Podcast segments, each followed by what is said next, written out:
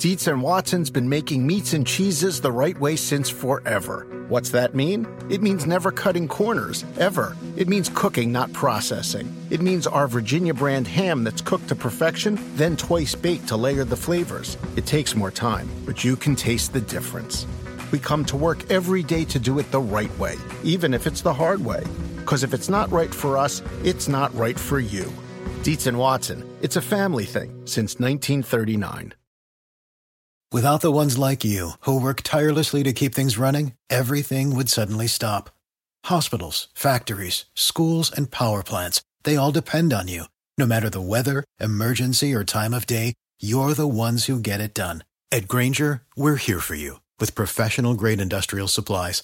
Count on real time product availability and fast delivery. Call clickgrainger.com or just stop by. Grainger for the ones who get it done. Sunday night edition of the Dunk Time Basketball Podcast. Time to get going for real here. 15 and 60. I'm no longer muzzled. I'm allowed to say whatever I want. I don't have to be positive about these teams. That, of course, extremely important to me. Liam's going to join us here, do his what will hopefully become his usual one team. Danny is here as well. We're sponsored today by our good friends at Lyft.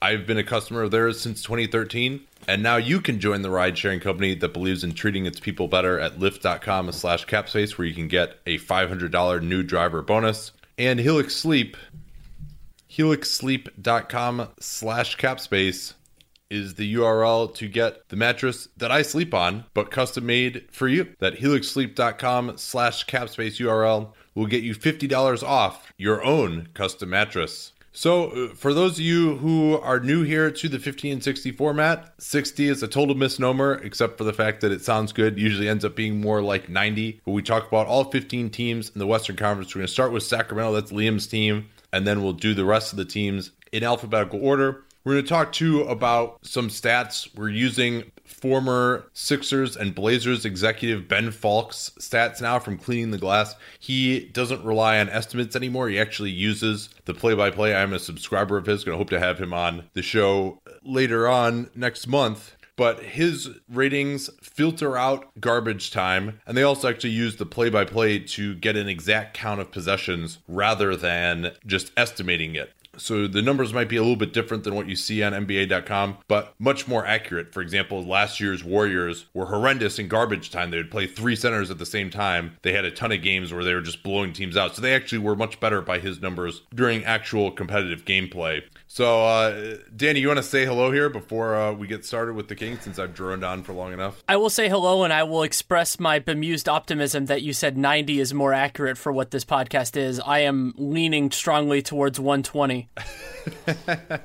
well, once we like edit and truncate all the silences, it ends up maybe being like an hour 40 usually. Uh, okay, so sure. Bring, uh, let's bring in Liam here to talk uh, about the Sacramento Kings. Uh, where are they after that ugly loss today to Washington, in which they never led and lost by about 30 points? Right. So today was a pretty ugly game for them. So so far they're one in five with a net rating of negative nine, which is 27th in the league. Offensive rating 99.1, also 27th, and defensive rating of 108, which is 21st. So obviously they struggle on both sides offensively a little bit more. So I'll dig into that first. Their biggest their biggest problem's got to be that they're shooting way too many shots from the mid range. Over 50% of their field goal attempts are come from mid range. That was before today's game. Which quick quick uh, disclaimer: a lot of these stats, uh, they were a lot of them were found before today's game, so some of these may be worse than they would be otherwise. So I just wanted to throw that out there. And so 50% of their shots coming from mid range before today's game, and they're actually shooting really well at the rim and from three, 69% from the rim, 37% from three, but they're not creating nearly enough shots there to be an efficient offense. And another thing that's holding them back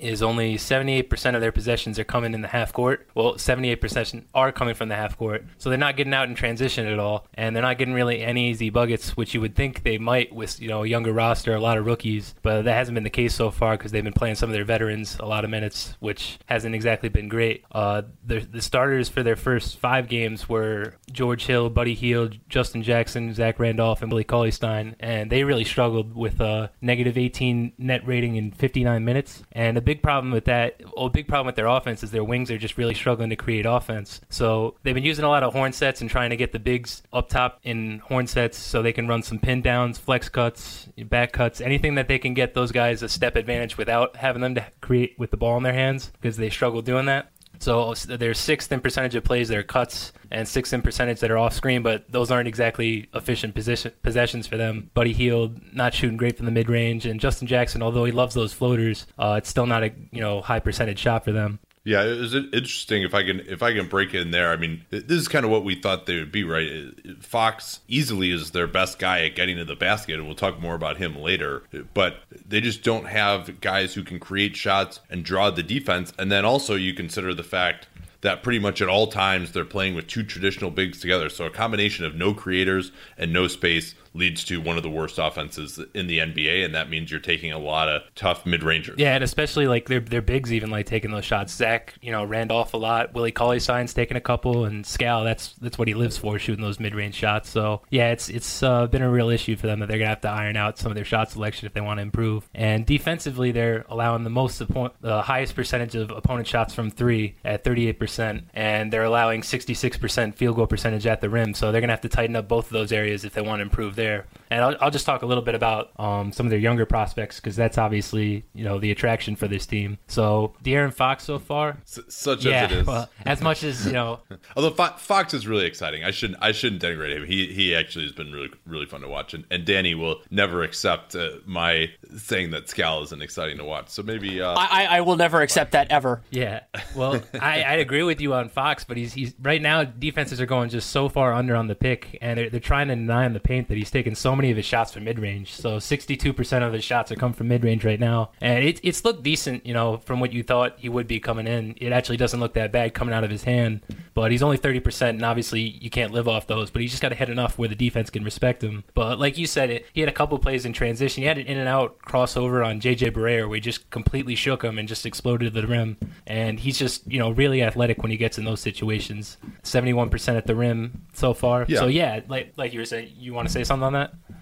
Yeah, well, I think he just he's one of these guys. And this is the case for a lot of rookies and, and a lot of players. Is just wow, look at these flashes, right. right? Like you watch the highlights. You know, Dawkins MTA does a great job with that. You're like, oh man, you know, hey, 17 points, like that's pretty awesome. Like, look how spectacular this was. That mid range shot, he's at least like stepping into it with confidence. You know, he doesn't at least look like a non-shooter. But then, and maybe this is because it's a he's a rookie, or maybe he's never going to solve these problems. Uh, I would stem more towards the former explanation. But he's just not there in terms of the efficiency uh, overall. Right, and you know, point guards all of them. I, I can't think of any exceptions. Always struggle in their first year, especially shooting the ball. So at least at least he's showing some prowess around the rim. Yeah, yeah. Ky- Kyrie, Chris Paul, maybe would be. I mean, there are not many. You're right about that. Uh, that it is really the latest developing position, which is funny. I mean, uh, Kevin Pelton talks about that all the time. But really, uh, bigs you can be more effective, at least in the box score stats early on, because you can just be more athletic and more energetic and get on the, on the glass and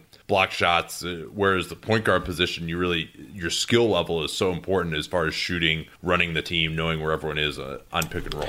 And you also feel the speed difference, I think, a lot more at point guard than you do at big spots, just because of the nature of the position and because bigs generally, you know, the way they age, they're faster, higher energy early, and often playing fewer minutes too. Yeah, definitely. I, I'd, I'd agree with all those sentiments. Uh, and another young guy that I really was, you know, I've been impressed by so far, just three games in, uh, Bogdan Bogdanovic. He, he's been, it, it's not saying much, but he's been their most dynamic win, wing uh, creating in the pick and roll. Uh, he's hit, hit a couple pull up jumpers, and he's just, he seems really intelligent about just making passes to the weak side uh, when he's working in the pick and roll. He's, he had a couple where he stared down the roll man to keep that uh, weak side help, tagging the big man just a little bit longer, and then he whipped a perfectly on target pass to the corner. So if if they can get some out of that out of Bogdanovich, they got to be really excited about it because Justin Jackson and Buddy Hield have have really struggled to create any of their offense. Uh, which is something they're struggling with. And I'll, I'll just touch a little bit more on Skal. Uh, showing a lot of good touch from the mid range, but his lower body is just still so weak. Uh, he for most of the Washington game, he was matched up against Otto Porter, and he was taking a lot of his fadeaways and turnaround jumpers, which are his shots, but he just didn't seem fully on balance on those. Struggled a little bit. He had one of those on Bradley Beal, and he couldn't beat him off a mismatch. So you'd like to see a little bit more confidence there.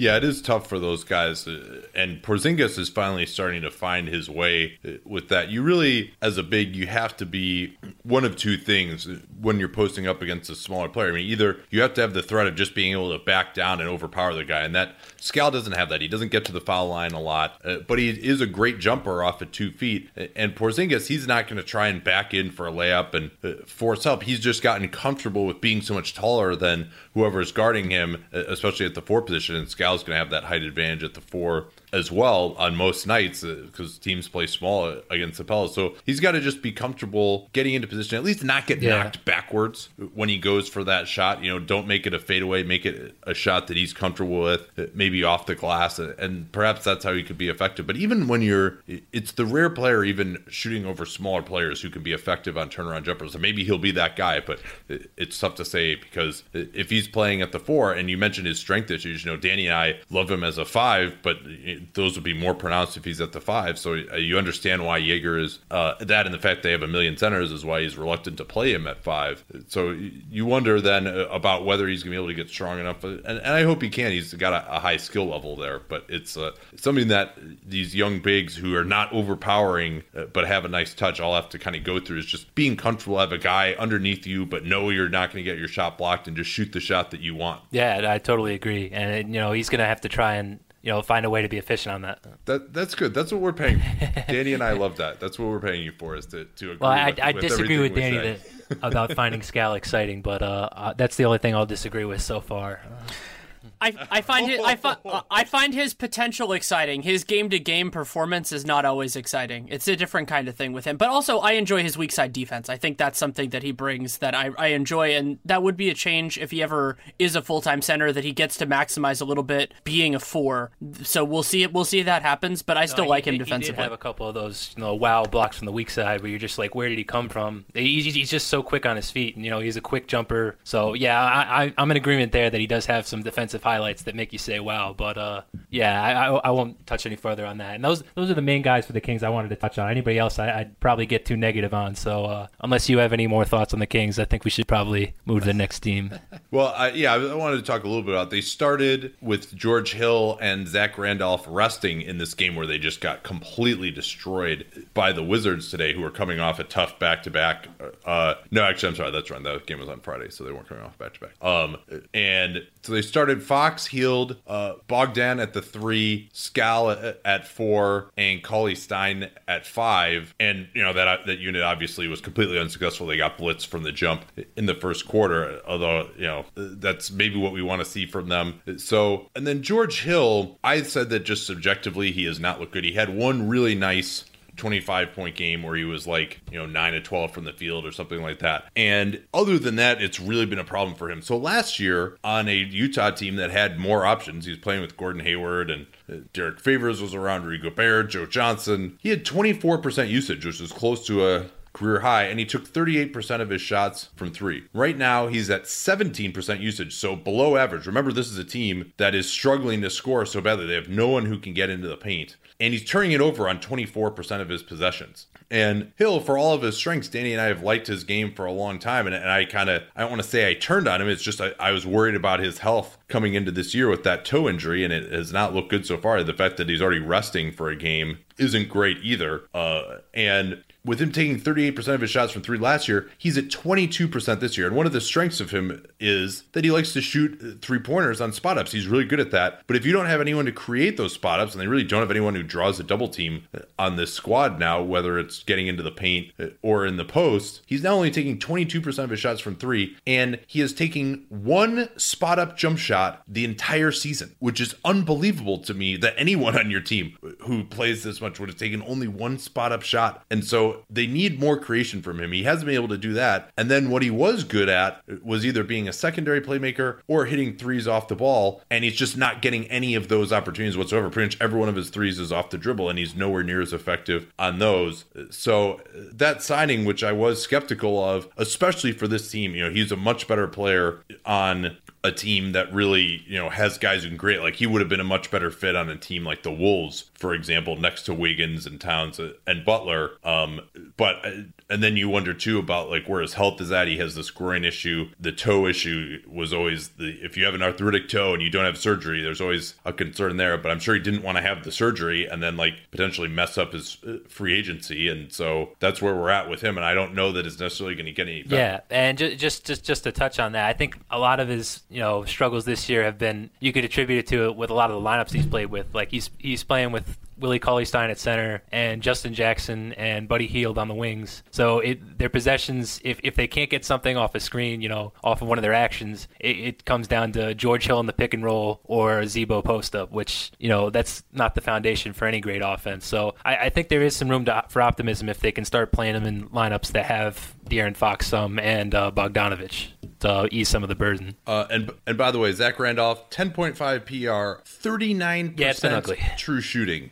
uh, yeah, and, and, I mean, and he was really one of the least efficient, high volume offensive players in the NBA. And I mean, to get two years, twenty four million, uh, you understand why the Grizz weren't too interested in matching that. You know, there was a thought that oh, maybe it's just because he has to create so much offense on this limited Grizzlies second unit. Like that's why he hasn't been effective. But it, when you consider just how many of his shots he's taking really from bad ranges now, uh, only 20% of his shots coming at the rim as the supposedly bruising power forward who's playing by the way, in two big lineups. So usually the problem is though they just put the little guy on Cauley Stein and then the center guard Zach, and he's doesn't really have the juice to beat centers uh, at the basket what, longer. All right. What, what, one quick yeah, thing I want to mention Zach Randolph's pick and roll defense, yet again, it was a problem the last couple years, but it's it's exacerbated playing with starters and against starters on this Kings team. All right, Liam, thanks uh, for your hard work. He's contributed with some more of these stats that, that we're going to get to, but we'll let him go. We did the Kings first because it's uh, 1242 in the morning on the East Coast, and he's got to go to work tomorrow. So uh, thanks, Liam. We will talk to you uh, next week, obviously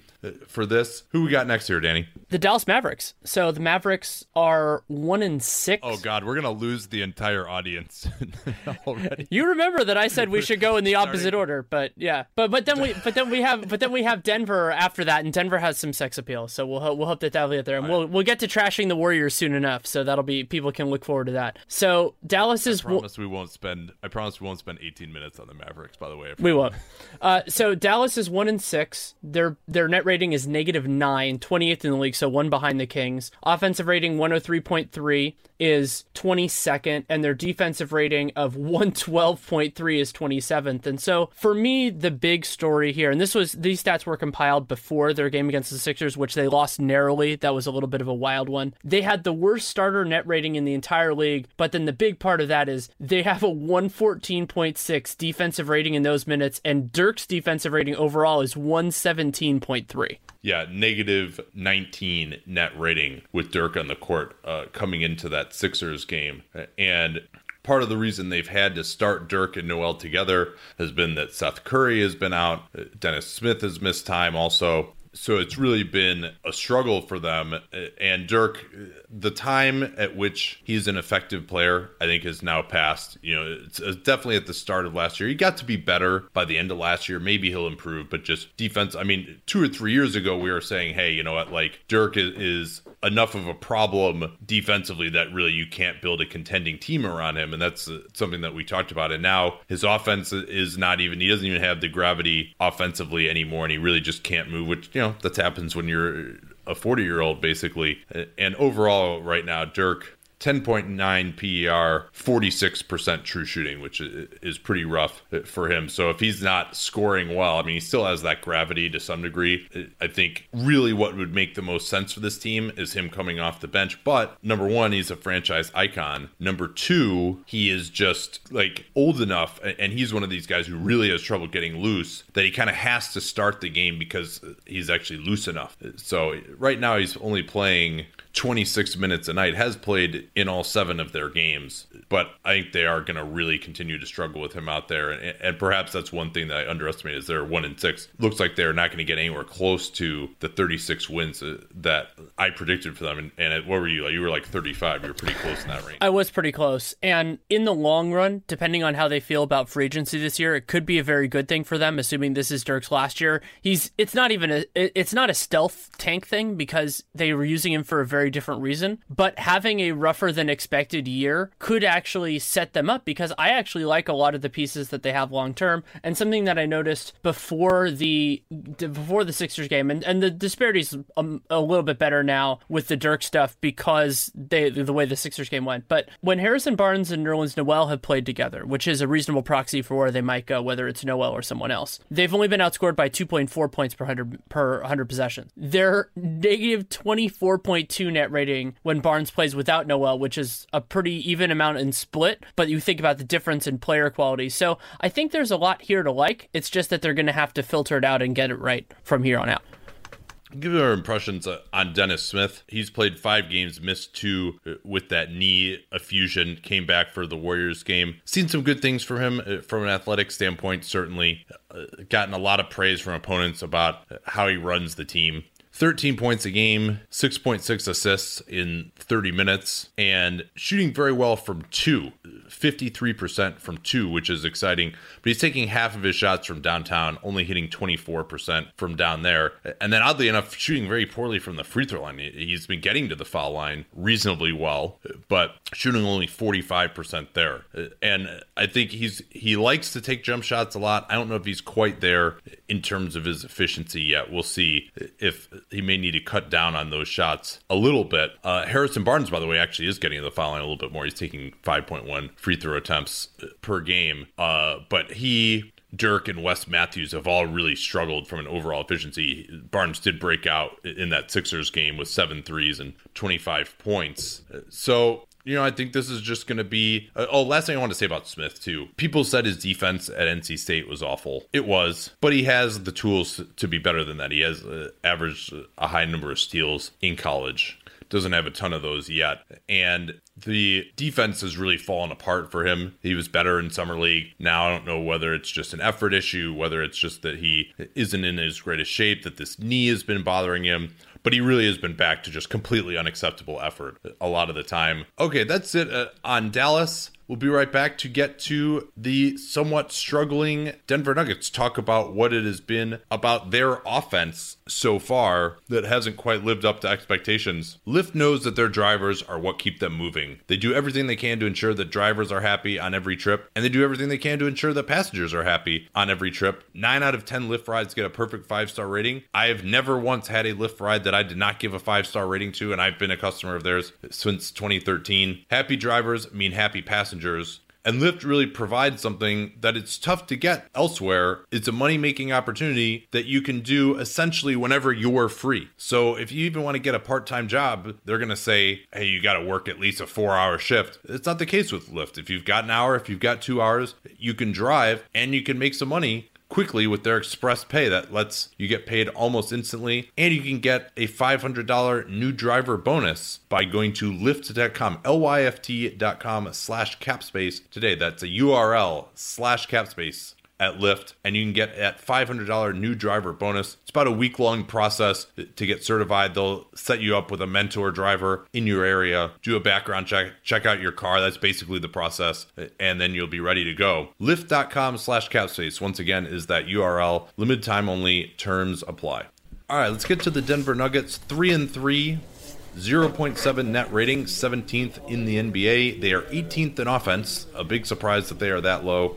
15th in defense. Danny, what is wrong with this team we expected to be an offensive juggernaut? We'll note again that a lot of this was before their win against the Nets, which was fueled by a huge third quarter. They had a really nice, actually watch that, and we could talk about it a little bit. But so the, the bigger arcing parts of this is that they they're losing some of the they're giving some points away that they shouldn't, and then they're not being efficient in some ways that they used to be. So they have the second worst turnover rate in the league. 18.4% of their possessions have ended in turnover, and and they're fifth lowest in free throw rate. And that's a big one because, you know, we, we've talked at various points about the differences between Paul Millsap and Gallinari, and Millsap is so much better as a defender, but he's not the greatest guy at getting the free throw line. He does have some nice moments at it, and they've really missed Gallo in that perspective. Also, Jamal Murray isn't the same type of driver at this point, and so being that low means that you're you're giving up easy points to the other team, and you're not getting as many of them yourself.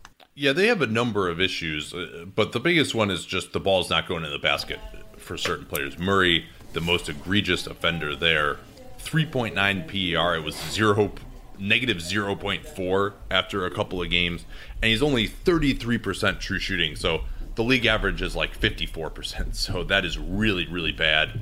And from three, it's been a massive struggle for him. He is shooting 9.5% from downtown. Uh, and he's been starting. We were really excited for his potential as a starter. And his three ball is just uh, been way off. I mean, he's shooting 6.2 attempts per 36 minutes. That's a fair number. Uh, and just not making them. And then Wilson Chandler, it's also been a struggle for him. If he continues at this rate, he probably opts into his 12 million, which is something that could really mess up their cap, plan- cap planning for next year when they could face a luxury tax payment. For Chandler, he's only 40% true shooting and really has not been able to hit a shot either, not getting to the foul line at all. You mentioned that none of these guys get to the foul line. Murray all season has only taken four free throws, which is horrendous. Wilson Chandler has only taken four free throws all season. And that's one thing that Murray has to get way better at is uh, those dark arts of getting the foul line. And I think when you see that they're struggling so much from three, 33% overall, they finally hit some today, uh, that they really missed Danilo Gallinari more than we thought, which is a surprise because they scored at pretty much the same rate when he was out of the game and, and missed time last year. But with Chandler playing, playing so poorly, Juan Hernangomez is out now with mono uh, for four to six weeks. They really just do not have uh, the shooting to take advantage of some of these opportunities. Another big category that they've struggled with is just broadly half court offense. So they have they're 29th right now in points per play after today's game, which is a big problem. That's from Ben Falk's stats for for those that are interested. In. It's a really cool number that he's getting at. And then also a big part of that is, and this of course has some transition in it too. They were third in the NBA in shots in, in the restricted area last year. It was 40% of their attempts were there. Right now that 40% is 29%, and so they've moved from third to 29th and that you know that's a place where you can really make some hay and also that you know that they're not also getting the foul line because sometimes those can transfer. It's a big big problem and they'll be better and i think they should be somewhat encouraged by the three and three even though their three wins were all against decidedly unimpressive teams. They beat the hawks without schroeder they beat the nets and then they beat the kings who almost everybody's beaten. So we'll see how they actually fare you know in those kind of home games against decent teams. Like and we're going to see some of that in the next couple weeks. They play Miami on Friday, and and so like how they really fare in those type of games. Because if they want to be a playoff team in a West that still looks like it's going to be strong, you have to at least take care of home court when you have the best home court advantage in the league. Yeah, and just from people that I trust who are watching them, and I've seen the same. It's just not quite as crisp. And you'll remember that Chris Finch was the guy who really helped create that beautiful offense that they had a year ago. And you'd think, all right, they, he taught it to them, they learned it. Uh, but it's really one thing that I really am getting to, and we'll see this a lot with the next team we're going to talk about too, is that habits are important, right? Coaching is important. Even teams that feel like, hey, we have this ingrained knowledge, you still need to practice uh, and reinforce that knowledge and great habits on a daily basis to do do the work. And with Chris Finch not there, and uh, they've done some cool stuff in New Orleans with him, uh, maybe that's having a, a little bit of an effect here. So between not making shots and then Jokic has had some really bad shooting games, he's back up to being more efficient now, but his usage is below 20% and he also is turning it over at a fantastic rate that's the other thing this team is doing a lot of is turning it over and then they also have not been as good uh, with Paul Millsap out there. I think that's another part of why perhaps it hasn't looked as sexy as it did last year, is just trying to integrate Millsap into this system. And that will certainly take some time. He likes to operate in different spaces than, especially Gallo, but some of the other guys. And so we'll, we'll, I, I'm, I'm somewhat optimistic about where it's going to go, but there are these challenges in terms of just seeing like kind of kind of what their ideal form is and how long it's going to take. But I, I still like where they're going overall. Do you still feel at least somewhat optimistic about them? Yeah, I do. And the biggest thing has just been Gary Harris has played well, but really, you know, besides he and Jokic, they haven't had anybody else who's been. Well, Will Barton actually has played well, and they've been doing some of these two point guard lineups with Murray struggling so much, and Mudiay has been a little better, but he still hasn't come close to being efficient in his career either. So yeah, I mean Jamal Murray is just going to have to start hitting shots. You know, he has a, a, high skill level. There was hope that I mean he played all last year with his sports hernia, and he was going to be healthy coming into camp. He was going to look a lot better. That it just uh, he can't make a shot right now. So they're going to have to shoot better. I mean, the encouraging thing, I guess, is that the defense is middle of the pack. So you could say, hey, they at least have this history of getting to be this good on offense. The defense is good. So maybe there's some reason for optimism there. You could also say that they have this history of being bad on defense and that could regress. So, uh, and we don't have enough time to get into, you know, how real it is uh, that uh, their defense is better today. But that may be something to take a look at for next time if it persists. All right, man. Uh, what did you see in today's game uh, against the Pistons as the Warriors blew a 14 point lead in the last 20 minutes? And that might be a good framing for uh, what their issues have been now at only four and three, and uh, really have only had one game where they've looked like the Golden State team that we're familiar with. Tonight was a good encapsulation of it. They turned the, the they turned the ball over 26 times on Sunday against the Pistons. They this is one of my favorite ridiculous stats I found in a long time. They'd only turned the ball over 26 or more times twice since 2000. 2006, and those games were on consecutive days back in 2014. Just a weird thing that happened against the the Suns and the Rockets, but they were just reckless with the ball. Some of it was forced errors by the Pistons just playing the passing lanes really well. They deserve a lot of credit. Part of it was just the Warriors being reckless. I mean, Draymond Green in particular has thrown some uselessly ambitious passes. Like I think it was against the Raptors where he threw three balls like outlet passes to a guy who was double covered. You can think of it like a quarterback who just throws a terrible ball. He's had a couple like that, and that that is to a point betraying the rest of their offense because, for example, in this game, they shot 57% from the field. It was just that Detroit took, I think was 17 more attempts because they had the ball that many more times. And they're not getting to the foul line particularly well. And so you have these bigger scope things, you know, in terms of the defense that I think are going to be resolved. And that's the peril that you get into with this Warriors team is like, yeah, they have these problems now, but I don't, those sorts of things I don't see persisting. There are other things that I think will, but not that. The defense has been bad. The offense uh, has been pretty much fine. Third in offense, but yeah, that 23rd in defense. Now, you remember last year, they started off really poorly as well. And uh, in terms of their defense. Still, they just have not looked like the Warriors in terms of their switching, in terms of their connectedness. They've put together very brief stretches at times.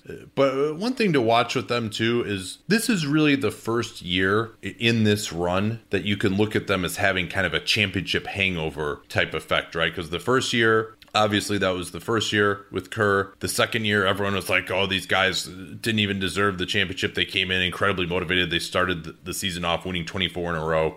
The year after that, they'd blown the 3 1 lead. KD had come in. All the eyes were on them again. KD, all these guys were really. Steph Curry was uh, ready for redemption as well. And so this year now is the year everyone's been saying, all right, these guys are the favorites. Until further notice, they're uh, going to kick butt.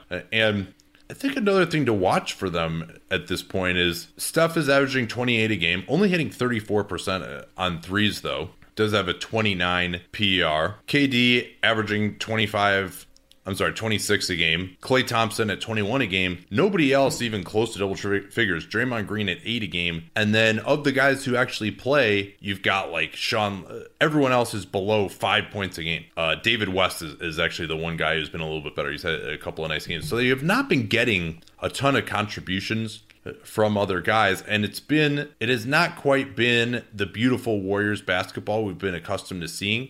In fact like you were at that wizards game on friday and once draymond got kicked out especially it was just your turn my turn steph and kd pick and roll or isos pretty much the entire second half and they were killing it because those guys are just really good but curry you could see him getting really frustrated that they weren't playing the usual type of, of warriors basketball so they just are not as connected uh, on either end of the floor and I think another thing too is that Zaza Pachulia is he might be about done. Uh, do you think that's possible? He started off last year badly too, but he really I think they have not looked good in his minutes. They haven't, and defensively he's looked a little bit off, and then offensively it's it might even be a step back from last year. He's there was a play today where he had a it looked like he had a pretty open layup and he passed the ball to Omri Caspi and Caspi fumbled it out of bounds. I think because he never expected the ball to come to him. I mean, when a guy has a layup with uh, has a layup and there's like maybe a little bit of footsteps, you never expect to get the ball, and so that's going to be a problem. The fortunate thing for the Warriors is if Kerr is willing to play the hot hand, they have a lot of other options, and some of the other options I think can do well. I think Jordan Bell. I'm not saying he should start,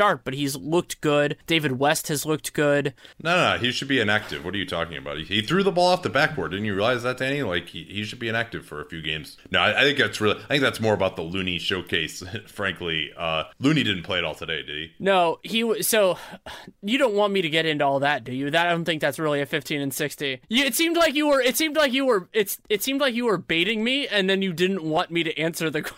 but that's fine. Uh, let's, let's, yeah, I, I will. No, I, I apologize. Well, because I was asking you, I, I was not at the game No, today yeah. because I was here Yeah, they're- getting this ready. yeah, but if, yeah. for people who want to, I'll probably go on a just a massive tirade on Warriors Watch at some point about the inactive active stuff because Jordan Bell played the best game of his best game of the season against the Raptors and then was was then inactive in the next game. It was weird. Yeah, yeah, because Kerr said he wants to reward Kevon Looney, uh, and then he uh, reward him again for playing well the other night. It's like, well, uh, how about rewarding the guy who's actually been like legitimately good? Although Looney did have a nice close to that game uh, against the Wizards. Give you a few more stats here.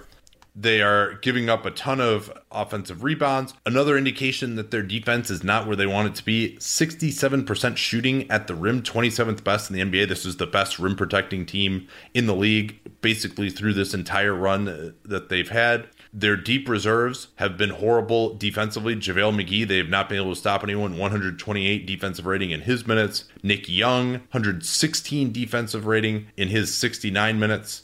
And both those guys, when they're off the court, it's much better. So uh, they've Kerr, I think, is even contributing somewhat to the lack of urgency because just kind of playing all these guys cycling through. Ah, let's see what works. Let's uh, play this guy to see if we can get someone to take us off our off our hands before uh, we have to decide on his rookie option. And like, so there's it's just a feeling of kind of malaise right now, and uh, I think they'll get through it uh, just fine. Let's get to their competition in the Western Conference, Houston. The Rockets are five and two. They have a net rating of plus three point one, which is good for eleventh in the league. Thirteenth in offense at one hundred six point one per hundred, and twelfth in defense at one hundred three per hundred possessions. And that is impressive when you consider that they've been dealing not only with Chris Paul's injury, but just a slew of other stuff around their roster. Nene's missed time. Trevor Ariza had a foot sprain. Eric Gordon missed today's game because he was sick. Like they just have all sorts of things going on. They've been able to to rise through it pretty well, and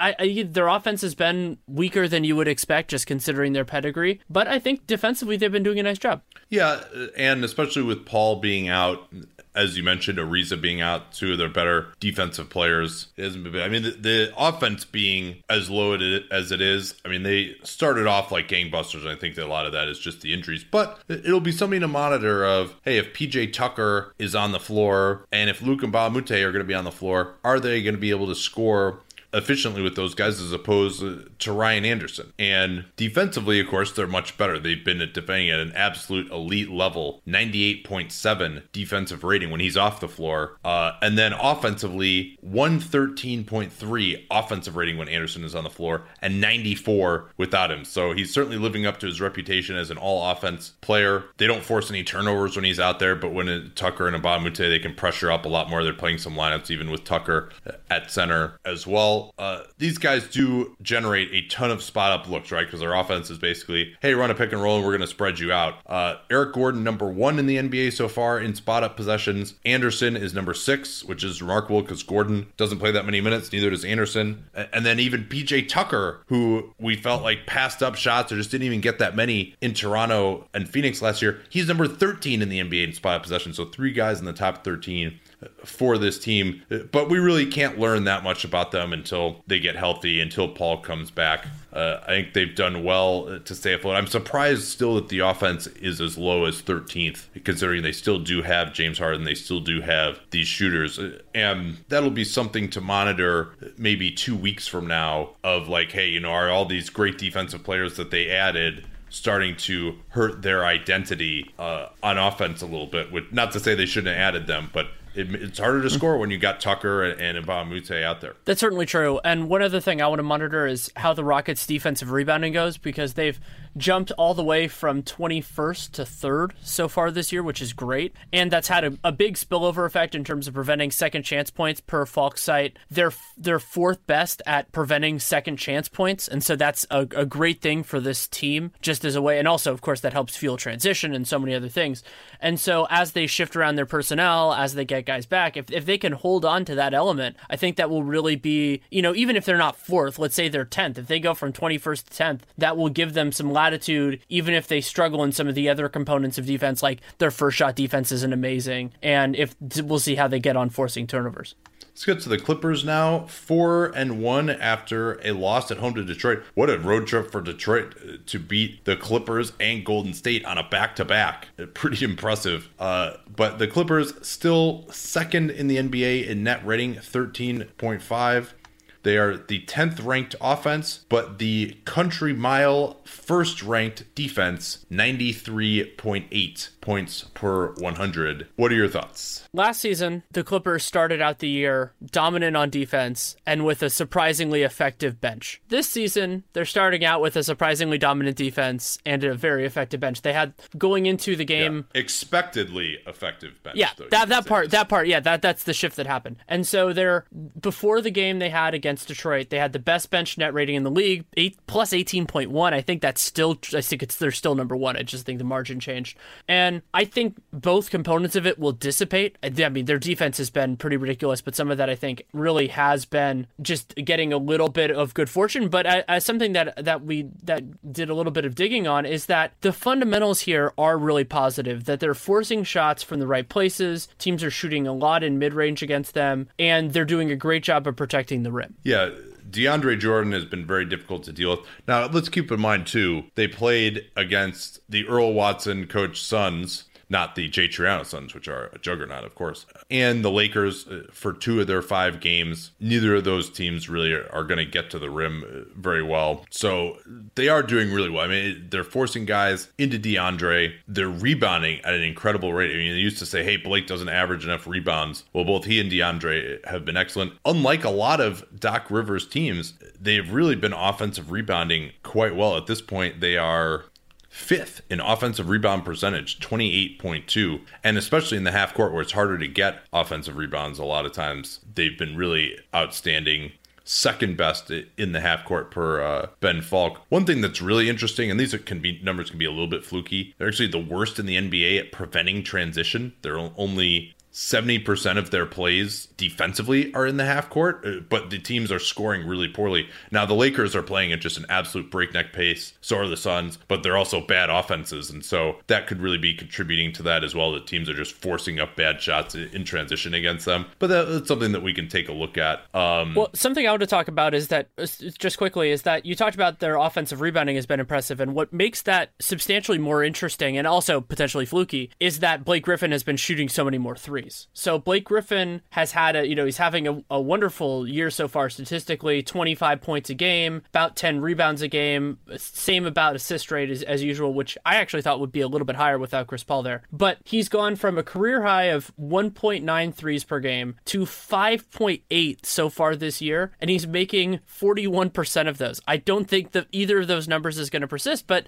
this is the something we talked about. I, I actually wrote a piece on this Porzingis' rookie year about the idea that you usually guys who shoot threes can offensive rebound well. And while while there are players who thread the needle for a short period of time, and Porzingis did that rookie year, eventually you come back to earth on one side or the other. Yeah, you'll remember that last year they had teams that were just shooting unsustainably poorly against them in that great defensive start. So far, though, they really are just in the aggregate taking the best shots and forcing teams to take the worst shots in terms of their shots at the rim, forcing a lot of mid rangers. But again, I mean, the teams that they played play a big part in that. Detroit, another team that takes a ton of mid rangers. Let's get to uh, the LA Lakers, two and four negative 7.1 net rating. That is 24th in the NBA. They have the 29th ranked offense, although there is some reason for optimism here with the 13th ranked defense in the league.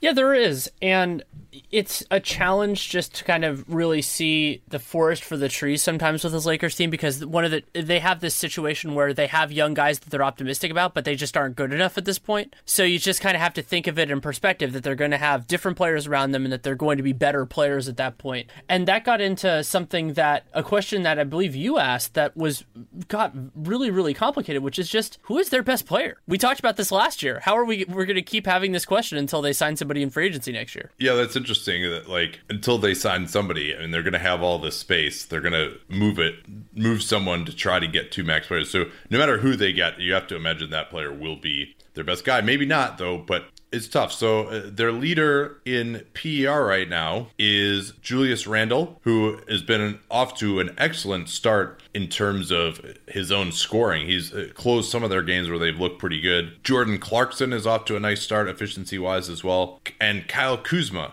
are their main guys. And then you just look at the efficiency of their starting unit, right? Like Brook Lopez shooting extremely poorly, 49% true shooting. Ingram up a little bit after a rough start, but still only an 11 PER, sub 50% true shooting for him. KCP shooting poorly, 9.2 PER. He's only played four games because he had that DUI suspension at the start. 48% true shooting. And then Lonzo Ball really has been a disaster offensively in terms of his own offense. 9.0 PER, true shooting 39%. He is 6 of 25, I think, going into their last game on above the break threes, and was only shooting 41% at the rim. And it's been tough for him because, with the exception of that Phoenix game, when Phoenix was just glued to all of their crappy non shooters and Brook Lopez closed the game, he just is not playing with enough shooting. And we talked about how when he was drafted, UCLA had more shooting around him than this Lakers team is going to. And with Ingram, KCP has not really been able to hit. Lopez hasn't been hitting. And then they have a non shooter and Nance at power forward in the starting lineup. It's just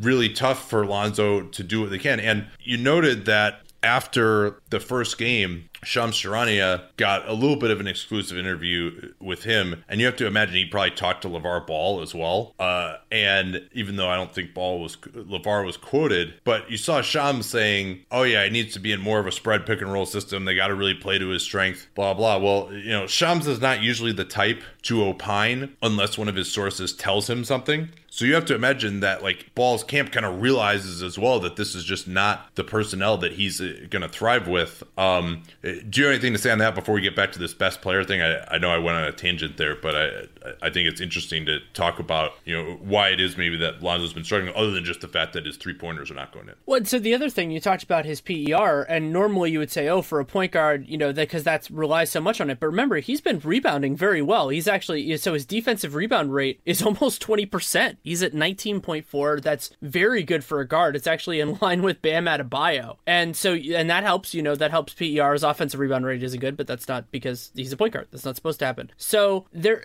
there are some concerns there. I do think though that that first of all, we talked about this a little bit earlier that point guards always adjust. It always takes time, but that the that part of the system isn't there. And something that I want to watch, and Alonzo's involved in this, and so are a lot of other guys, is that part of what's been encouraging for the Lakers is that they've actually been getting back in transition. They're middle of the pack in terms of opponent transition frequency. The part of their transition defense that has been bad is that opponents are really efficient when they do it. They're high in score frequency, high in, and they're actually highest in score frequency and opponent points per possession. So that means they're getting fouled, they're getting baskets, they're getting all that stuff.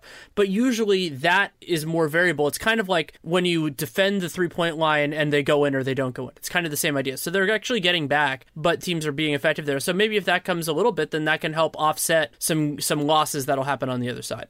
They also, up until their game against Utah over the weekend, and Utah plays at an extremely slow pace uh, once again, they were highest in pace. And you mentioned that the f- opponent's transition frequency isn't that bad. So a lot of it's been them just like pushing the ball up really quickly. And it really hasn't been working, frankly, like because as you noted, they are 29th in offense in the 20s in all four factors as well. Um, all right, so who's their best player? Did we decide? Well, I think overall, you you don't look just to this year. I think overall it's probably Brook or maybe KCP. Yeah. It's, it's it's probably between those two guys, but neither one of them has been particularly good this year. I don't want to say who's the best off a five game sample though, because lots of teams and lots of players look good and bad over that amount of time. Yeah, I think you probably would still have to say Brook Lopez. Um, but the Lakers are kind of where role players go to die, right? I mean, we've seen so many guys' careers either stall out completely or, you know, going back to like a Jeremy Lin, someone like that, where they're just, the team isn't good. They don't have any kind of creators to set them up.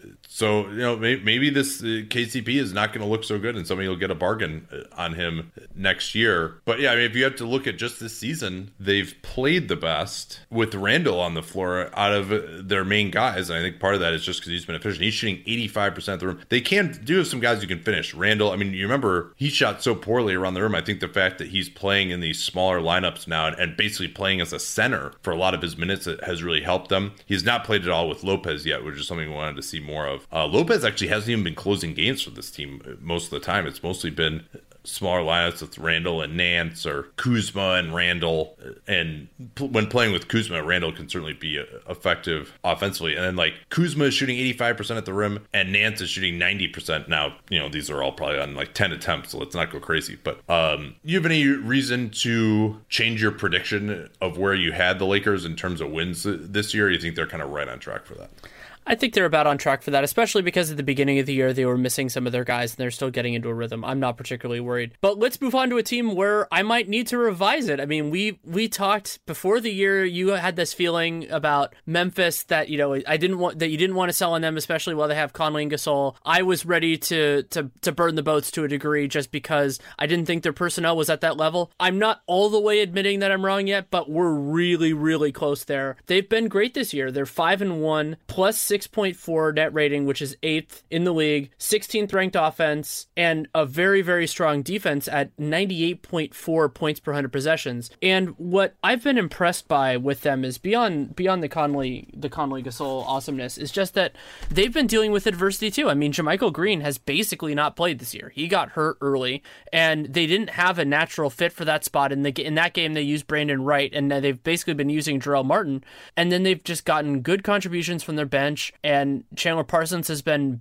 certainly better than he was last year. Big whoop. But he's been better. He's been better, and he has been an important contributor for them. And they're still waiting for some guys. They're still waiting for Ben McLemore to get back. They're still waiting for JaMychal. So I'm not saying they're back or they're a definite playoff team, but they're definitely looking a lot better than I expected be interesting to see whether their defense holds up because they are actually allowing a ton of threes and forcing very few mid rangers. And meanwhile, Grizzlies' opponents are shooting only 30% from three. That's a number that clearly is going to go up uh, quite a bit.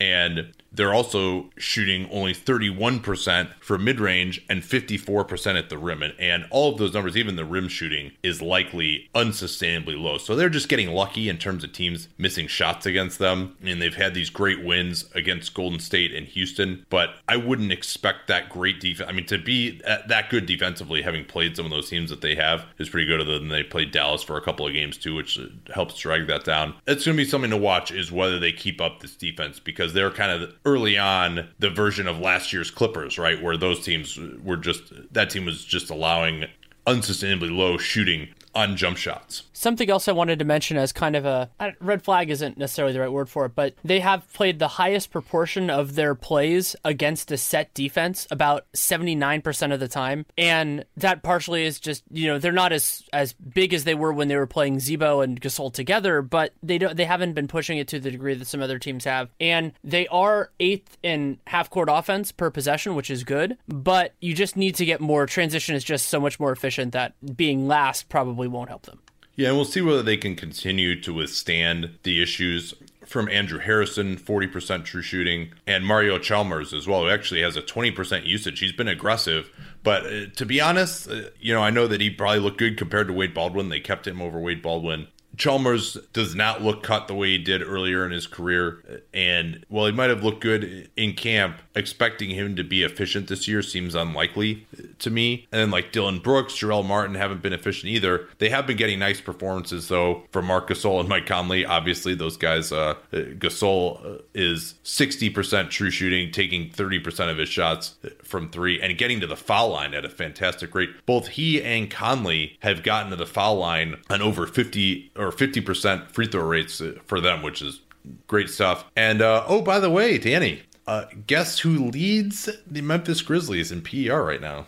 I have I, I'm I was going to say Marc, but I'm assuming it's not him. Oh no, it would be one Chandler Parsons. The other max man. After that, yeah, well, yeah, one of their three, and he hasn't done much so far. Except uh, most of that is on the strength of nine of eleven shooting in their nice win against Houston when he went six of eight from three. So let's not get too carried away. He had one good game, and that's the only game in which he scored double figures. He had twenty four points in that game on eleven shots he only has three assists on the season. Like they haven't been asking him to really play that secondary role. He looks much better. He looks more active too. I thought defensively he's looked more active in the games that I've seen. But uh, we'll slow down a, little bit. But at least for him to have like what is easily his best game in a Grizzlies uniform and to just be giving them rotation minutes, uh, I think is useful. All right, why don't we get to the Minnesota Timberwolves at three and three, but really ugly net rating, negative seven point one. That's twenty third in the NBA. They are the sixth ranked offense that's good, and the 29th ranked defense, that is bad. It's also really bad because the fundamentals of this are le- legitimately terrifying. So they've been, you think about the, the four factors as talked about by Dean Oliver, and they're doing very badly in three of the four. They're dead last in opponent effective. Yeah. What, what, are those four factors, by the way? Let's let's say what they are. We might have new listeners. Sure. Or, uh, what what are the four factors? This will be a good lesson for uh, for some of our newer listeners. You can skip for the next minute if, if you already know. So shooting, which he uses effective field goal percentage, effective field goal percentage because it incorporates threes being more valuable than twos. Turnover rate, so that's forcing turnovers for defense and turning the ball over for offense. Rebounding, you get that, and then free throws. So it's it's free throw attempt rate. So the proportion of free throw attempts relative to field goal attempts. Yeah, and obviously how often you convert those free throws uh, uh, as well. It comes into it, but yeah, basically those four things: shooting from the field, free throws, rebounding, turnovers. That encapsulates everything that can happen statistically in the box score uh, on a basketball court. And they're really the place to start are those four things if you want to look at why a team has been effective or ineffective on either offense or defense. So the Wolves are worst in opponent effective field goal percentage, 57.6, which is ridiculous. And then they're bottom 10 in forcing turnovers and in defensive rebounding. So you have a lot of different ways that opponents can get baskets. I mean, they're getting extra possessions possessions. They're making a lot of their first shots, and then they're getting more shots up because the because they aren't forcing turnovers. And then the other huge part of this that is another representation of similar stuff is the restricted area. They are allowing the second most opponent shots per game in the restricted area, 31.3 per game, and a 66% field goal percentage, which is sixth highest. So they're giving up a lot there, and they're being they're giving up effective shots there. So that's a, a really dangerous combination. Now they play that Thibodeau style defense. At least they are forcing a fair number of mid rangers, but they're also giving up 56% shooting from mid range and also giving up almost 40% shooting on threes. So they're going to get a little bit better in those respects. It's really the shots at the rim that I think is the biggest issue. And remember, I mean, this is a team, they're playing two traditional bigs, right? Like that's the number one thing that Thibs believes in taking away. And Karl-Anthony Towns, he's been playing at center. Taj Gibson playing at four, but Taj has slowed a little bit. He knows where to be, but he's more as a rim protector. I think of him really more as, as a center in today's game as well, because he's been taking a few corner threes and but not enough where he's being guarded. I mean, do you remember that game last week where OKC just wasn't guarding him at all down the stretch, and he really was not able to make them pay? Uh, but on defense, you know, he's not really the same force. They really struggled defensively when Jimmy Butler was out for a couple of games with an illness. And but what we're at with Karl Towns is he's playing center mostly. When he played with Gorgui Dieng, Dieng would play more as the center, and mean, it's tough to say whether Towns is worse as a four or a five defensively. Maybe, I mean, as a four, he's going to give up shots, but at least, you know, you're not relying on him as your main pick and roll defender and protecting the rim. And I mean, it's amazing to me at this point that we all thought, and even early in his rookie year, and even at times, you know, like in that, uh, what is going to be this almost apocryphal story about the one time that Karl-Anthony Towns played defense against the Golden State Warriors in the 73 win year and like shut down Steph Curry on the perimeter a bunch of times. And he's just, he's awful right now. I mean, it's impossible to believe that someone with the tools that we thought that he had. I mean, even when he's in position now, he just looks horrendous. What's even more dumbfounding about it for me is that he's a smart basketball player. Like, this isn't a circumstance where it's a guy who's physically gifted and just can't get it. Like, let's say Gerald Green. Like, Gerald Green, physically gifted guy, just never had that. Karl-Anthony Towns is an intuitive passer. He's one of the most skilled offensive players for his size I can remember, but he just doesn't, he doesn't play with force defensively. And it's true that he doesn't play with that much force offensively. So that's a little bit of a problem. But yeah, it's, it's, it's an effort issue. It's a, an urgency. It's an execution. It's all of those things in one. And I'm not writing him, I'm not writing him off defensively, but when you're starting to think about like what, what this team's going to have as their calling card and what they're going to have as their weakness, I mean, some of this stuff in terms of their perimeter, you know, their, their interior defense, you have to kind of price that in at this point, sort of like what we've done with Denver with Jokic. Yeah, I'm really coming around to the idea that despite his physical tools, despite the way he can move his feet, that maybe he's just not going to get there. And there's just these plays where he's just flailing around. He's never in a stance. He's just, uh, you can almost see him calculating every move he makes defensively as to kind of whether it's worth the effort, right? And then he's standing not in a stance. So when he makes the decision to move, he has to first get into a stance or he doesn't. And it'll just kind of lunge. I mean, there was one play uh, when I tweeted out last week in that first OKC game of like, hey, maybe he's never going to get it. What made me think that, I mean, obviously we've seen this whole whole pattern. But what brought it to mind for me was just a play where he kind of helped out on a driver, but didn't really, and kind of lunged at him. And then uh, Jerami Grant got the pass and he kind of lunged at him and just like took himself completely out of the play and Grant just went on the other side of the rim and dunked and he just had no effect and he's just lunging around out there not using his size not athletic not intimidating people and just letting guys go right at him just because this will not really amuse you, but will amuse other people, the baseball game just ended. It started five hours and 40 minutes ago, something like that. The baseball game is over. Uh, let's see if we can do the podcast for longer than the baseball game goes. we're on track right no, now. No, we're actually, we're doing okay now. Uh, so let's, let's move on to New Orleans. They are three and three. They have a net rating of positive 1.1, which is 14th in the league right now. They are 11th in offense, 18th in defense. And so the big question that you and I are probably going to be spending a lot of the Pelican sections on for this entire season is how is the DeMarcus Cousins Anthony Davis dynamic with them together and with them separate? Yeah, and we've noted on previous shows that they've done a nice job of finding ways with the aforementioned Chris Finch and Alvin Gentry. I mean, this is the first time I've really seen creative stuff uh, from Alvin Gentry, and maybe some of that is Finch, uh, but just letting those guys play almost like guards. And to that end, DeMarcus is actually fourth in the NBA with 36 spot up possessions. Now, a spot up can include they throw the ball to him and he pump fakes and drives to the basket. He's pretty good at that, right? And you have to guard him with the center because otherwise he's just going to bludgeon you. Although he doesn't really like to post up anymore. He likes to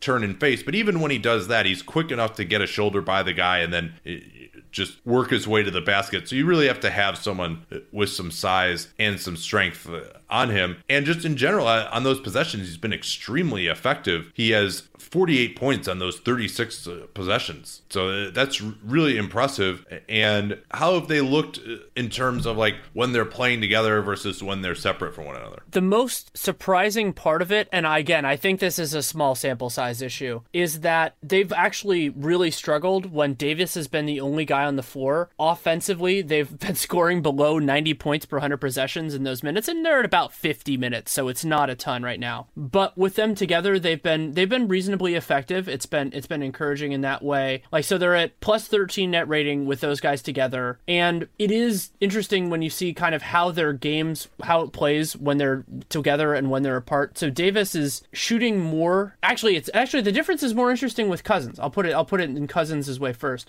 So Cousins is shooting more in the mid range and more from three when Davis is on the floor, which makes sense because that he's not occupying that space. Sure. And he's been reasonably efficient. You talked about his his spot ups before, and he's he's Yeah. at thirty seven point five on mid range. That's not great, but you know as long if you can reduce that total a little bit. But Cousins has been a, a an absolute monster when it's just been him. So the usage rate is not that different, thirty five and thirty six percent for Cousins either way. But his true shooting is went from 50 54 percent with with Boog, or with Boogie and AD together to seventy percent true shooting when it's just him.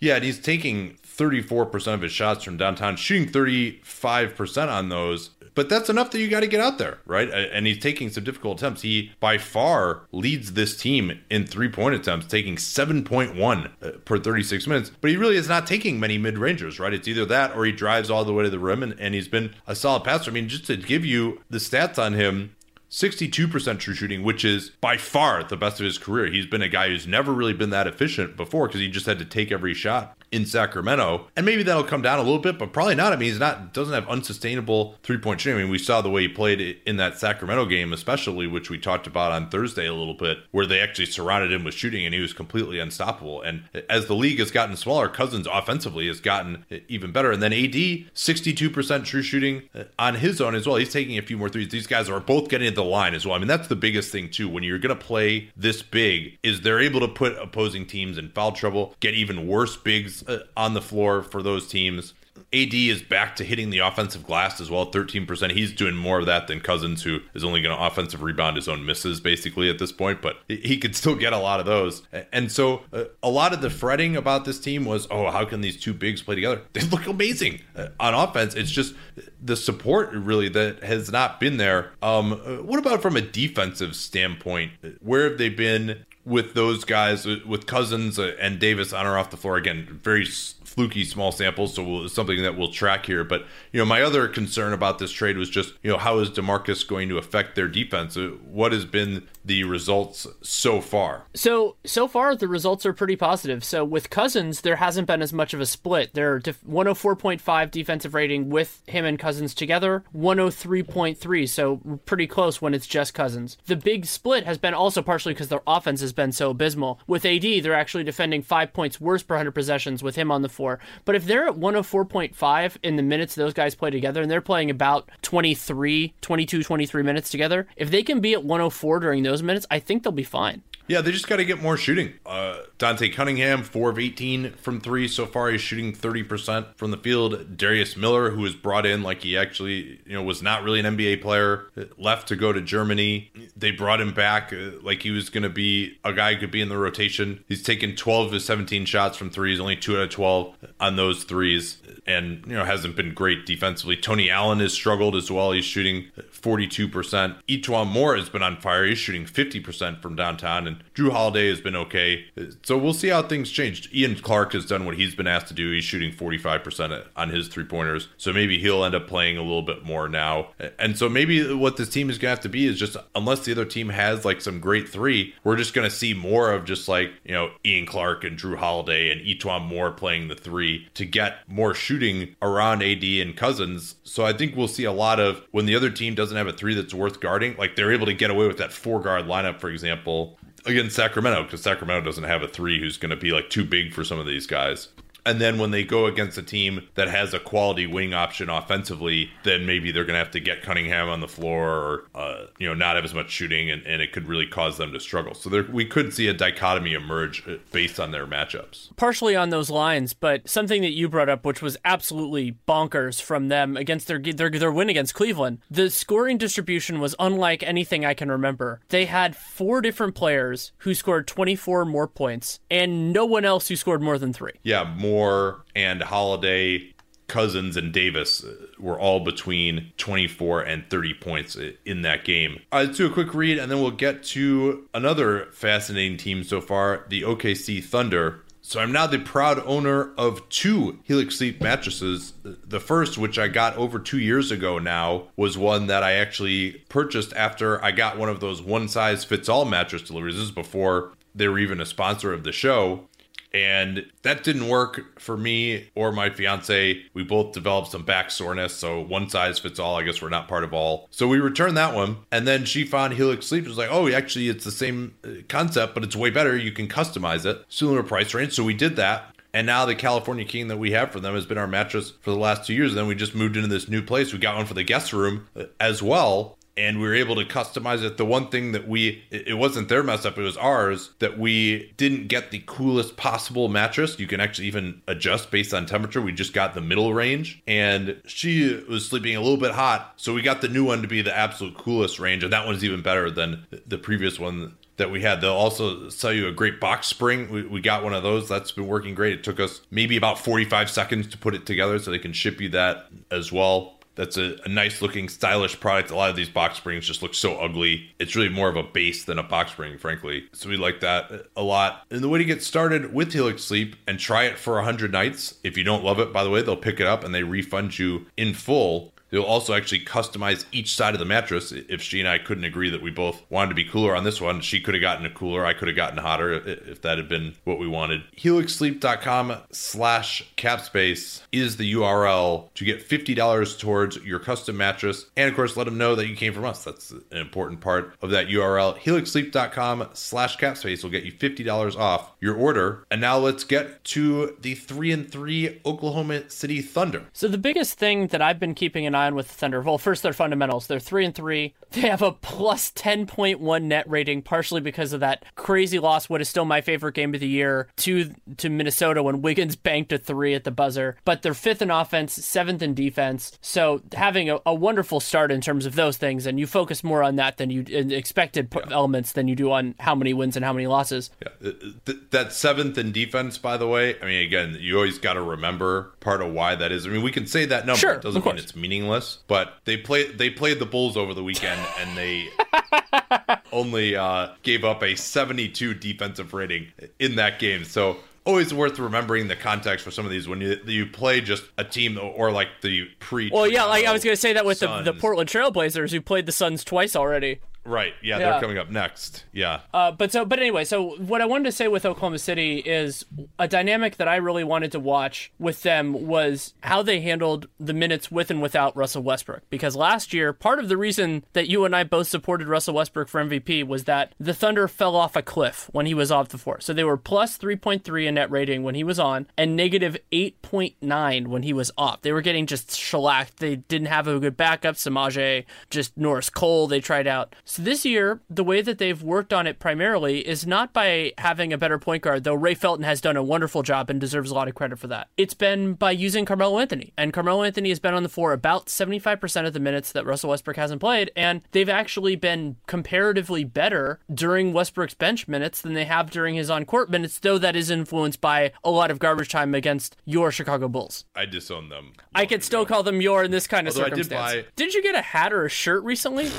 Uh, yeah, I did, but that's more like that's more just like classic yeah, style. NBA. This is cool. Yeah, I got the there uh, when I was a kid in high school. Like the coolest thing ever was like the shooting shirt that they had in that '96 season with the 72 wins, and so you know that had long since made it to the the trash heap. But you know, it was one of those shirts that like I wore like once a week in high school because you only had like five good shirts when you're in high school, and like if you didn't wear something good, you would get roasted. But then if you wore something too often, so I was like I judged that I could like get away with wearing it like once a week. That was like just often enough to not like get killed. I probably should have been, but you know, that's uh high schoolers can't afford nice things a lot of times. Uh and so anyway, I got that shirt again. I'll, I'll probably wear it for the next uh, Twitter NBA show, which will be Thursday, uh, by the way. Uh assuming that my TV service gets installed by then. They're supposed to come on Thursday, so I'm hopeful that the uh the studio will be ready. Uh anyway, what were we even talking about? I'll, I'll take over. So, because this is something that I spend a little bit of time digging into. So, uh, yeah, I'll, I'll, stick to fashion. You stick. There we go. Right? That that'll be the that'll be the split for for Dunked On from now on. But so the biggest thing is that Melo's been in when Westbrook's been sitting, not uniformly, but but a lot of the time, and he turns into the Carmelo Anthony that we're used to. He goes from a 22 percent usage rate and 53 percent true shooting with playing with Westbrook, and largely that's with Paul George as well, to a 44% usage rate. It straight up doubles. And or, and right now it's a 62.5% true shooting. I expect that to, to regress a little bit. But so he goes into that. And the, the amazing part of it is that, yeah, that's, you know, a, an, a Melo heavy offense is not the most productive thing in the world, but it's a whole hell of a lot better than what they had last year. And then the other big difference is that their defense has been way better in those minutes. I don't attribute that to Melo at all. That's just partially not having Enes Kanter out there and partially just having better defenders. Yeah. A Melo centric offense is a lot lot better than a Semaj Christon centric offense. And, you know, David Locke has been saying this too. He thinks that the way they should do it is have Paul George be the main guy. But I think Melo is more of more used to creating by himself in that role. George is not that great on the ball, just like running pick and rolls and creating. You like to run him off pin downs. And so those are really effective. Or they'll, he'll have uh, Westbrook will screen for him off the ball. That they're starting to get a nice chemistry there, uh, as he once had uh, with KD, and some simple actions, but that are still pretty difficult to defend with those quality of players. And so a lot of times what you'll see teams do to defend those pin downs is whoever's guarding the guy at the top of the, the key, the usually the point guard, will slough off it when the pass is made to get into the way of the guy coming off the screen if they don't want to switch that. Well, you've got Steven Adams setting the screen, so usually you don't want to switch whoever that is uh, onto Paul George. And then you can't leave Russell Westbrook at the top of the key because if they throw it back to him, then you're not in front of him he's just going to drive in and score uh, or set someone else up. So that play has been pretty effective. I like the combination of those two guys. George, though, has not been quite as efficient, I think, as he would like. And I do think it's important to remember that Russ is probably the best offensive player still of those guys. And he also needs to not lose the fact that he pushes it down people's throats too. And that's really a very important aspect of their offense that they can't lose. Long term, though, their bigger issue to me is just who's going to be the fifth guy on this team when they really go to play against the best teams in down the stretch in the regular season and in the playoffs. Adams is is certainly a contender for that, just because. He, well, no, no he's no, one he's, of the four. He's okay. the fourth guy. Who's the fifth guy? Is what I'm saying. Like Patterson, I mean, Roberson Patterson is has looked awful, right? I mean, Patterson didn't score for the first like uh five games or something of his tenure. He's three of seventeen. He's taken 14 of those 17 17 shots from three, and he's made only two of them. So he, he's looked real bad and has not really looked good moving. I mean, Josh Huestis, uh, he's been getting playing time. People like, oh, he's a player. They should exercise option. Yeah, well, he's four of 17 from the field uh, on the season. Roberson has really regressed uh, as well. He's uh, hasn't even been hitting his two pointers. He's shooting 40% from the field, and they fouled him. He airballed two free throws. So Donovan will always just take him out uh, if they start fouling. Uh, and then Abrines, he's not hitting well either, actually. I mean, he's four of 16 on threes, but at least they got to guard him out there. But he's way too slight defensively. We saw the Wolves go right at him. So this might be a team, if Patterson can't come around, that needs to find a way to make another trade. Of course, they are very limited in that respect, as we've discussed many times, because and as we discussed on Thursday's episode, because they have those two picks uh, outstanding in the future.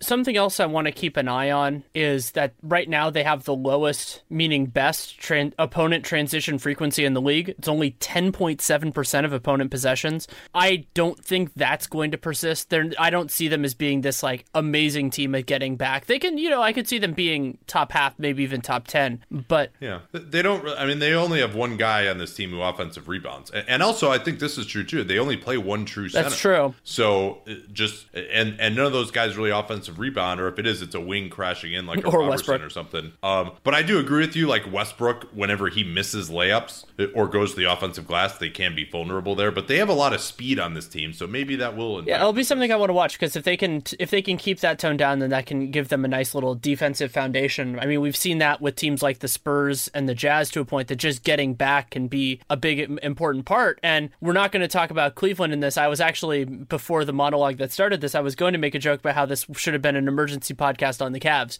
but Cleveland's transition defense has just been spectacularly bad. I just wanted to bring that up because we're not going to talk about them for a little bit. Steven Adams has yeah. been awesome. 26 PER, 70% true shooting. He's shooting 68% from the field, 19% offensive rebound rate for Adams. Oddly enough, only 11% defensive rebounding rate, but that's fine. Uh, they've got plenty of rebound stealers, Russ, Carmelo, and I still think, I mean, as long as the team isn't giving up a lot of defensive rebounds and, and overall in terms of defensive rebound percentage, he needs to do a, a better job because they're 30th in defensive rebound percentage. So this whole Westbrook is going to get every rebound thing, and then Carmelo is a kind of a notorious rebound hoarder himself. Uh, but I think a lot of that too is just going to happen with Steven Adams off the floor. And in fact, they've at least been adequate with Adams on the floor, getting 75% of defensive rebounds. It's when he goes to the bench that they get a mere 67% of defensive rebounds, which is horrendously bad. I mean, that's like, you know, 1990s, 1980s level of defensive rebounding, which, you know, happened because teams crashed the offensive glass more. So uh, I do think that getting some kind of a backup center option, we knew they were going to struggle there. That's probably not going to matter as much in the playoffs and the teams that they're going against uh, aren't going to be huge offensive rebounding teams. And then, really more importantly, whoever that fifth guy is going to be, yeah, they could really use like a three and D wing on this team. big big surprise that the perpetual search for that continues. Although obviously Paul George is, is about as good as it gets there, but uh, you know uh, that a specialist who could play at the two and move uh, the defense a little Oh, bit. Can I can I tell a brief really story just because I want to? So I I I mentioned on on Twitter about how you know it's one of those You, you can also that that's basically like, hey, can I ask a Yes. rhetorical question just because I want to? It's an That's it's a storytelling that's what you device, Nate. right it's a storytelling device. But so the so basically what ha- I, I was mm-hmm. lamenting, I guess you could call it, that Oklahoma City drafted Eric Bledsoe and traded him to the Clippers, and people were like, oh, that's true. They you know they weren't going to draft if they kept the pick because it was for a distant protected first, which they ended up trading to to the Celtics and the Jeff Green and Jeff Green trade for Kendrick Perkins. Anyway, so I was talking about that, and and I was I reached out to our our friend Fred Katz because I'm like, hey, you know, has anybody ever looked into who they actually would have taken? And Fred's like, actually, I did that, and so he talked to Sam Presti, and the player they were going to take if they had kept that pick was Avery Bradley. So you could think about what that team that was still when they had when they had James Harden and when they had all that, he would have been their three and D wing. Wow, that's uh, that's crazy. Uh, let's get to the Phoenix Suns, a team that is uh, yo-yoed quite a bit here. They've had some solid games uh, after Triano took over. They're all the way up to 25th in defense. Uh, amazingly, you never would have thought that Jay Triano would be the solution, and maybe sending home Eric Bledsoe, who clearly didn't want to be there, uh, has helped a little bit. You know, I think with Earl Watson, it might have been uh, fair if they were going to try to move Bledsoe, and I guess it, I guess it wasn't until Watson got fired that Bledsoe said he didn't want to be there anymore. So I guess it never would have happened if they hadn't fired him. But I mean, for Earl, it's got to be kind of tough sitting at home. Not that I thought he did some made great job, but I'm sure he's telling himself, hey, you know what? Like Eric wasn't even trying; it was infecting the whole team. Like, why couldn't we have sent him home and then give me at least a little bit of a chance to coach the team? Because it seems like now at least people are trying on this squad. beyond even switching Bledsoe because he's not there anymore out of the starting lineup, the other shift that they made was having Josh Jackson come off the bench, and they've moved Marquese Chriss as as the starting power forward, and then had T.J. Warren shift from the four to the three. And you know that that shifts a couple of different things for them. I I think one of the, the bigger things is actually having a, having a point guard who who cares more than Bledsoe did at that point. And I mean, we both or we've talked about his talent before, but that can be a really big part of this. So I want to see where they go from here. I mean, it is. I mean, when you're talking about uh, when a coach gets fired that early, you're dealing with an even smaller sample size than the six games that we already have. But they have certainly played with more fight and more energy. Yeah, after losing their first three games by, as we mentioned, 92 points combined, they beat Sacramento by two at home in one of the best games of his career for Marquese Chriss, in which he scored 19 points, but of course did foul out at the end of the game, as is his wont. And then they beat Utah at home and lost at Portland in a pretty competitive game, which uh, I'm sure highlighted the stark contrast to when they lost at home to Portland uh, by 48 points in the first game of the season. They've looked better defensively in these last few games. Why has that been the case? They've been doing a better job of forcing teams to shoot from the mid range, which is a, a something we talk about a lot, but there's a very big reason for it. Those are generally speaking the worst shots in basketball, and something that you've noticed more than I have, mostly because I think you've watched the Suns more in the last th- the last three games than I have, is that their ball pressure has been better. Yeah, with Mike James, Tyler Ulis. I mean, it was all just in contrast to Bledsoe, who just was not trying at all defensively at this point. I think they've just done a better job of executing on the scouting report as well. I had thought that playing Jackson and Warren together was probably their best look.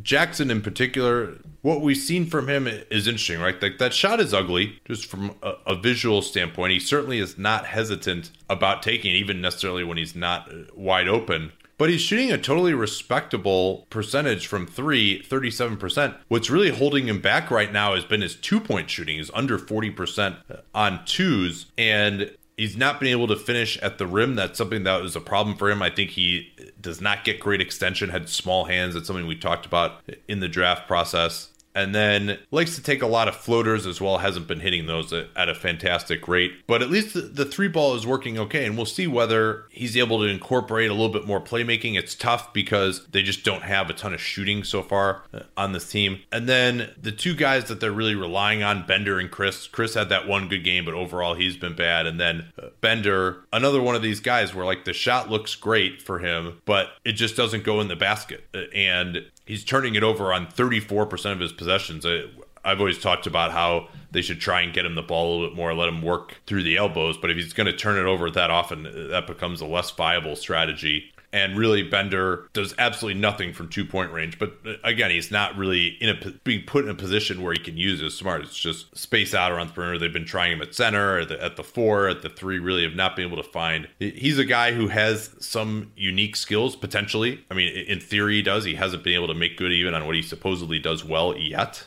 But this is not a team that really has done the greatest job of using him, and that's about it well, so far so for their young guys. Two Anything things. One, Bender might end up being a great second draft guy. Just the team puts him in a better situation, and yeah. we've we've seen that a few times from the Suns and a few times from the Kings. And then the other thing is the reporting that came out from Marc Stein that the Suns are exploring, and that doesn't mean they're requiring or anything like that. Exploring, including T- Tyson Chandler in the deal, and the reason why I think that's a bad thing, all other things equal, and you never know about that, is because because you can think about the different assets that you can get back. And so it's, you know, young players, draft picks, and offloading bad salary. And generally speaking, if a contract is considered a negative, if it fails the asset test, the Nene test, then that reduces the package that you're getting back. You know, maybe a team screws up and they give you too much anyway. But if they're going to sacrifice some of the other asset return to unload contracts, that's problematic because, especially with Tyson Chandler, who expires at the same time as basically everybody else in their team. Now, if they wanted to try to move move Brandon Knight or something like that, it gets a little bit different. But Tyson Chandler, I mean, that's it's just kind of in line with everything else. Yeah, and maybe the thinking is, hey, you know what? Like he's really falling off quite a bit. He has not looked good defensively so far. He's this is age 35 season, uh, and so maybe we need to move him before he gets even more toxic. But I don't really see the point to that, right? Like he's got two more years on his contract, including this one. But are they really going to get into the 2018 free agent market? Mm, is that better than just trying to get more draft pick assets? Now it is worth noting that they have those two Miami picks in the future, and I think also they've tried to play this draft pick asset game already, and it hasn't really paid off uh, for them yet. Uh, they had a bunch of picks in last year's draft. They traded them to consolidate into Chriss. Uh, he and Bender haven't really delivered. And so maybe the thought is, hey, we've got all these young guys already. But I mean, if it's me, I just want to keep taking, hitting the lottery or trying it on young guys because, you know, even Devin Booker is, you know, maybe a second or third banana to me. Maybe he gets beyond that. But when you consider his defense, they definitely need someone in the hierarchy above him.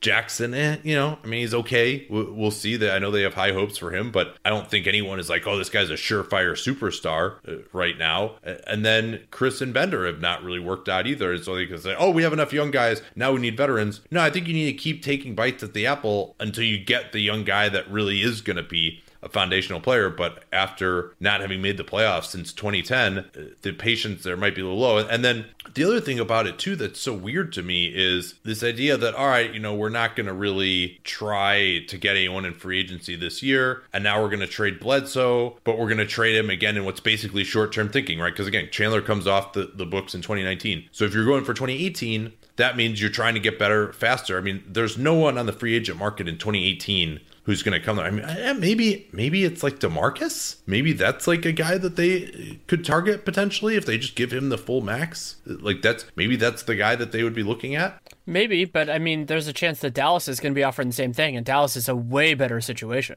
But maybe they're not. well, it's a way better organization and owner. I think that's a, and coach. Well, and I think their town. I think their town is better. I'd yeah. rather play with Dennis Smith. You know, like where the, and Dallas is going to probably have another good draft pick. I mean, I, I, talked about that in their section about how I yeah. think they could benefit from being a little worse this year if they can actually get somebody to sign there. Well, well, as much as we like Smith, Booker is at this point uh, the far superior your young player. Well, yeah, he's a superior player, but in terms of what Cousins wants, I mean, the, the, those guys compete for touches more than probably than Smith and Boogie will. You know, that's more simpatico. But let's move on to Portland. Portland four and two. Two of those wins being against the Suns. One of them being a the just the game that is ruining a lot of things around the league, especially that being Portland being number one in net rating at a plus fifteen, number three offense, number four defense, and as I noted, uh, Sam Esfandiari was talking about their defense, and I'm like, yeah, it is true, but they're they're 15th in defense after that Suns game. So because that was the first game of the year, so you can actually look at it relatively equally. So Well, let's- even let's so, they're still having a good on time. them. Uh, Wade Baldwin, Yes. who they signed on a two-way, uh, immediately had to have surgery on his thumb, and uh, he'll be out six weeks. Meyers Leonard suffered a pretty bad sprain to his ankle. He won't need surgery, but he's going to be out uh, for a month. And then the good news for them, though, is that Noah Vonleh should be returning soon. He may debut as soon as Monday against the Raptors with that strained right shoulder that kept him out basically for all of camp uh, until now. Uh, so they'll still have be able to play plenty of these two big together lineups uh, that Stotts has been going for. Um, where they're really though those two big lineups have been paying off is that they've just been killing people on the offensive glass. Number number one by far in offensive rebound, thirty five percent offensive rebound rate, which is appallingly good. And also on top of that, they've been getting to the line a lot. They're third in free throw attempt rate, and they're fourth in turnover rate. So they're they're doing a really nice job in those key key areas. And a lot of that is giving the ball to big men. I mean, big men turn depending on you know if it's those guys, they turn the ball over less, and generally they get to the line more. That offensive rebounding is not at all Jusuf Nurkic. He is only 7% offensive rebounds. And they have some different identities with this team where they've been playing Harkless and Aminu together in my preferred starting lineup with Nurkic. Nurkic has not been good offensively, only 47% uh, true shooting, has been solid on, on the defensive glass. But then when they go with Ed Davis, this is one of the most insane offensive rebound percentages I've ever seen, even over like a five game sample. He is offensive rebounded 26% of Blazers misses uh, over uh, the first six games of the season. And then uh, Caleb Swanigan, who hasn't done much else, but he's gotten on the offensive glass. Meyers Leonard even has gotten on the offensive glass. Also, this is another interesting sample size. He's only played 15 minutes uh, so far, but Zach Collins has a negative 15.4 PER right now.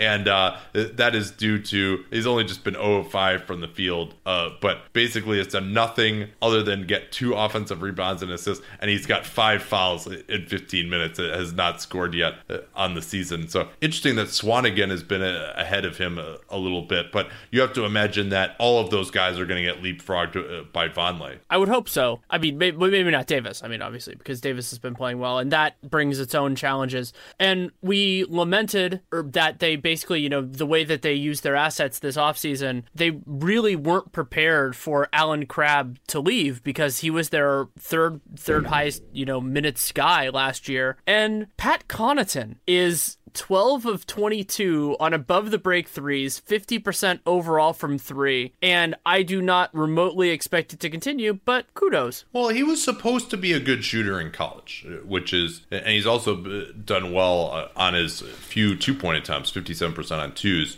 And it was a little mystifying that that was supposed to be like his one skill. And he's a great locker room guy. He's going to be 25 uh, this season, so not a ton of upside to explore. We felt like, hey, this guy's not even an NBA player. They he had so little leverage that he actually agreed to move his guarantee date back until the end of August. You thought for sure with them relatively close to the tax that he was just going to get cut, and then he didn't. And good for him to, to be playing well. He certainly, even in summer league, did not look great. So uh, the larger sample would say that he is not going to continue shooting like this, but he at least has the college pedigree there. Um, you mentioned here they have 44% shooting at the rim, and while that is obviously bad with of Nurkic on the floor, I mean he's not taking a ton of shots outside of the paint. He is getting to the foul line, but he's always struggled to finish around the rim. That was an aberration, uh, and he's only shooting 50% at the rim himself. Uh, other offenders, CJ McCollum, really has been way off uh, at the rim as well. Dame only 42% at the rim. I think a lot of that is due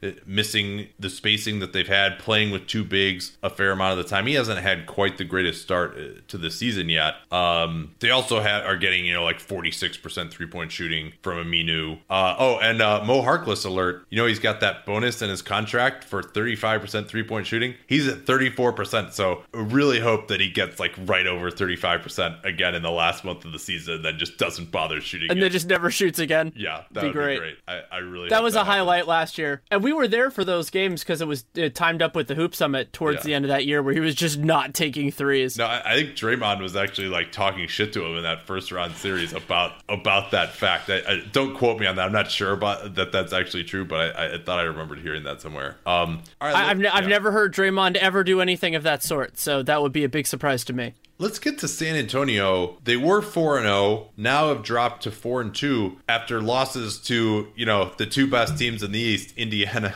and Orlando. Don't worry Indiana and Orlando fans. We are uh, those are the two most intriguing teams in the league to me. I have not had a chance to watch them because of this move. I feel like that lieutenant in the wire right now where like remember like in season 4 where like Lester Freamon is like that guy is the most effective commander we've ever had in this unit. And he's just like all he's doing is just like talking about renovating his house and his boat and stuff. Like that's where I am right now, like moving into this new house. Like completely neglecting work, but I will get back to it this week. uh, I promise. Once we get the, the TV set up, and you Indiana and Orlando fans will in fact uh, be getting the attention that those two teams' performances really deserve. Uh, but back to San Antonio, 15th ranked offense, 20th ranked defense uh, after facing those two incredible juggernauts. Oh, I'm sorry, no, that is wrong. They're the 20th ranked offense, 10th ranked defense, 15th overall in net rating. And a lot of what they've been holding their hat on, I mean, they've been doing obviously all this without Kawhi Leonard, is that they've been using the big man stuff. They've been the league's best defensive rebounding team by a lot. Going into today's games, they were only allowing a 17.6% offensive rebound rate. That's actually, that's almost exactly half of what we just talked about with, with uh, Portland. And the next best is 22%, the aforementioned Blazers. They're also third in offensive rebounding, and they are the high, the highest post up frequency in the entire league. They're attempting 13 post ups a game, which is almost three times as many per game as the Bulls have. uh, I'm sorry, as the Hawks have tried this whole year. So one of my favorite stats as we were digging out stuff is that the Bulls have only tr- or the Hawks have only tried five post ups this whole season, and they've been effective on those. Uh, 0.98 points per possession is high, but that also is a reminder that it's not the greatest source of offense in the world. But they've been able to use all of those factors to have a reliable defense. They've been getting back on it and to to be pretty good on offense. Yeah, I think to, to be where they were offensively, and then they struggled in that Orlando game to get down to, to being 20th. But you would expect them to struggle without Kawhi Leonard. I think one of the biggest things so far this season is that LaMarcus is playing at a superstar level. And he's another one of these guys that when you kind of zig as the rest of the league zags to going smaller, especially in the regular season when they he's protected by this Spurs system, there are just fewer guys in the NBA who can guard him than there were five years ago. And so he's been extremely effective, although some of that performance is going to regress a little bit because he, he's shot very well uh, on short mid rangers. But he's also getting to the foul line at a better rate uh, than he had. And they're running a lot of the offense uh, through him. And one of the things that's underrated about him is he never, ever turns the ball over. He's very solid there. You mentioned their offensive rebounding this Spurs team is legendary for how well they get back on defense and avoiding transition. And so they're not really close to the top of the league in that. You're seeing the trade off. And and part of why they have to go to the offensive glass more is because they need it to score, right? They don't have the individual creators, and perhaps that's why Gregg Popovich, you know, they have this 29% offensive rebound rate, which is third in the league. Generally, they're not up at the top there, but they have the personnel to do that. Maybe they're just saying, hey, we're going to go to the offensive glass, and if we give up a little bit more in transition, that's fine. They're a better defensive team still, probably than they are an offensive team, uh, and they still avoid Absolutely. yeah, and, and that defense, it's all about not fouling. It's cleaning up the offensive glass. You know, they don't force a ton of turnovers. They're not even necessarily forcing a- a ton of misses. And while you said that they aren't as dominant as they were in kind of the stopping the other teams in transition, they're still better than most. So their their transition frequency, opponent transition frequency, is 11th best. So that's pretty good. It's not amazing like they usually are, It- but the points per possession is on the high side, 1.18. Again, we're in small sample size theater with that, so that might be something worth watching though. To just just because their transition defenders, other than Danny Green, are you know worse without Kawhi on the floor, obviously. So I want to keep an eye on where they go and kind of where the, where this. I mean, we don't know still how long Kawhi is going to be out. You know, it's the whole weeks, not months, and that sort of thing. But you know they have they have a tough stretch coming up. They play Boston, Golden State, the Clippers, the Bucks, all those teams in the next week and a half. And so, can they sustain the level that they were at the beginning? Because it's not like they were beating scrubs early on. They beat they beat Minnesota in a nice game. They beat Toronto, and so it's like, where are they going to go from here? What are they really over like overall without Kawhi? Dejounte Murray has gotten a, a, lot of pub, but another one of those guys where he looks good, he makes these plays, he's been effective defensively, but I think this idea that oh my god, Dejounte Murray, this is the next Spurs find, like they've got a solution at point guard, like uh, with Parker aging. Uh, slow down a little bit here. Forty-seven percent true shooting for him. He is fourth on the team in minutes, but he basically never shoots it outside of the lane. And your career can only have so high of a ceiling if you're at that point. Now the Spurs have had a lot of success teaching guys how to shoot, uh, but you know he hasn't made a three-pointer yet this year, and he's not comfortable taking them. And it's just especially if you're going to have all these bigs in the roster. Now he is a great finisher. He's shooting 73% at the rim, and he takes 40% of his shots right at the basket. Uh, so he has a lot of talent, and he might get there with the jumper. But this idea that like, oh man, this is like Tony Parker in his second year. He's like he's ready to go. You know, no, he's not going to be a guy who's going to be able to give you more than a spot role really when it comes to playing against the best teams. But uh, Rudy Gay, on the other hand, is shooting 58% from the field, so that's pretty good. Yeah. Well, we ready to do the last team, or do we want to keep this going for another couple hours? well, why don't we uh, Utah uh, Jazz? Uh, should, should, should we pause to do, a few commercials for a pitching change, and then uh, I, I guess we're gonna come in comfortably under the baseball game still, thankfully. Just a little bit. So the Utah Jazz, they're three and three, slightly below water in terms of net rating, negative zero point five, which puts them 16th in the league. Their offense has been bad, something that I anticipated before the season, 26th, but they're sixth in defense and the the biggest thing for me that has been striking has been how well they played and how well they defended when Rudy Gobert has been off the floor. So it was even stronger before the Laker game, which they did win, but it wasn't as dominant as some of the other games. They have a plus 21 net rating with Gobert off the floor, and they have a 90 defensive rating. Ekpe Udoh has been very good. You know, there was that stuff about well, he's one of the best defenders in the league. I'm saying that before, but he's been wonderful so far. And Utah, I, I don't necessarily necessarily think it's zigging while everybody else is zagging, but they have had some real success with two big lineups. Yeah, they have, but a lot of that has just been defensively. I think where you would hope that they could be better, and Quin Snyder comes from that Spurs system,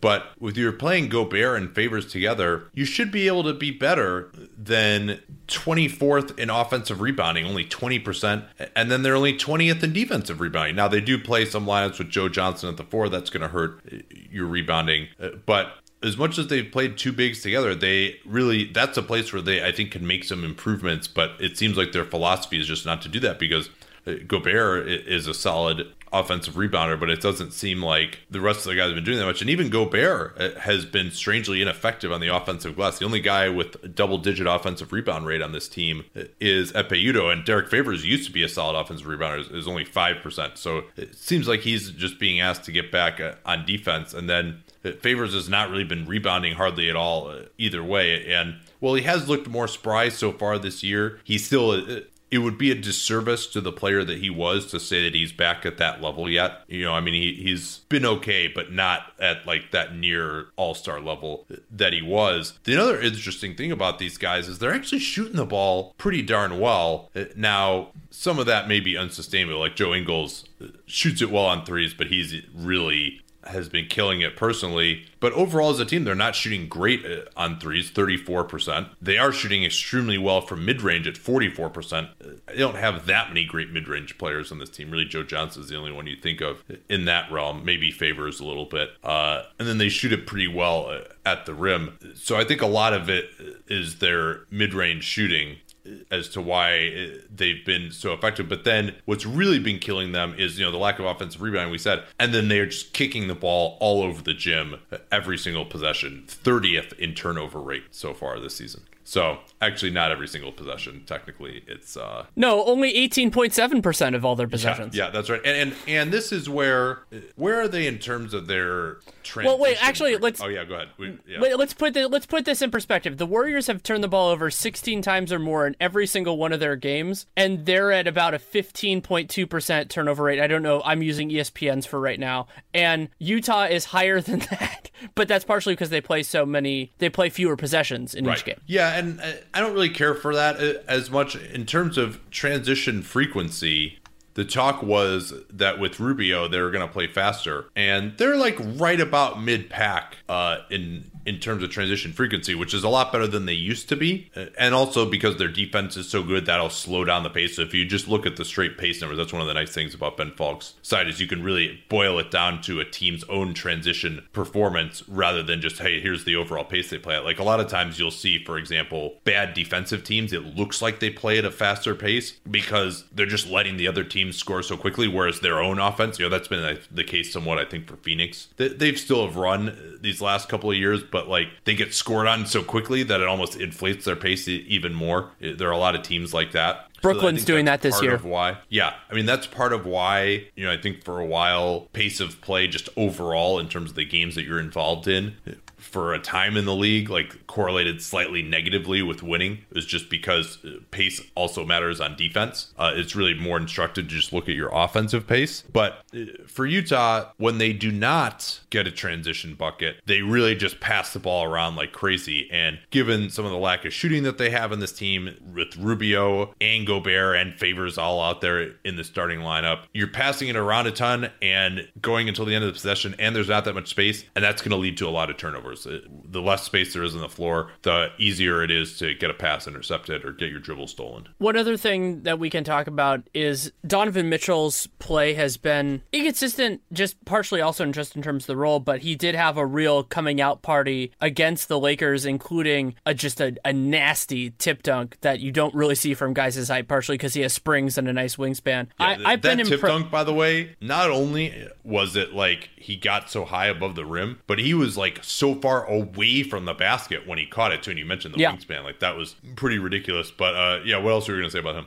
But so Mitchell, he came off the bench, ended up with a, with a, a really nice overall line. 22 points on 16 shots, only had one free throw, which you'd like to see a little bit more. Turned it over five times, but just an overall type of game from him. But what's been what's been hard, and I mean some of this is just the circumstances and that he's a rookie, is that he has three games where he scored in double digits, 22. Then he had a nice 19 point game against the Clippers, and then he had 10 on opening night. And then he has three games where he scored exactly two points, all three of which he shot one of seven from the field. So it's going to be some of that. You know, he's a young guy, but I, I wonder exactly what his role is going to be on a successful team moving forward. But as we said in Summer League, there's a lot to like to because because you think he'll figure at least some of this out. Well, 4.8 PER, 40% true shooting for Mitchell. So, I mean, if people, yeah, oh exactly. man, he had this one game, he had these highlights. I mean, that's part of the problem in evaluation of, of, young players, too, is like, oh, you hear when they have a great game, just sort of in the national consciousness and the Twitter sphere. And if they have a bad game, no one's going to, no one's tweeting out Donovan Mitchell was one for seven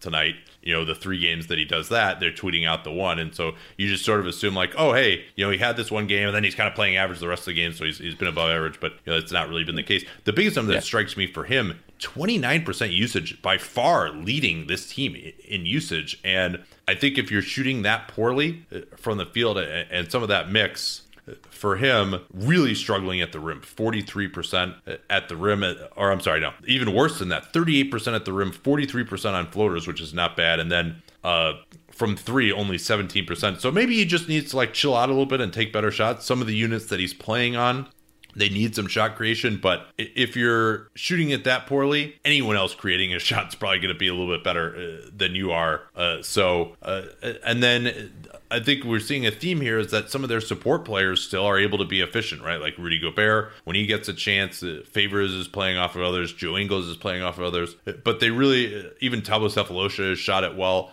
But the guys who are really being counted on to create for this team as Rodney Hood has missed time. He was supposed to be that guy, um, and he's been efficient so far. But uh, doesn't do anything else other than score. But like Johnson, Burks, Mitchell, like those guys haven't been able to be as efficient because the shots that they're taking are all pretty tough shots. Uh, but when other guys are able to be set up and everything goes smoothly, then they are able to finish plays efficiently. I think we're done here.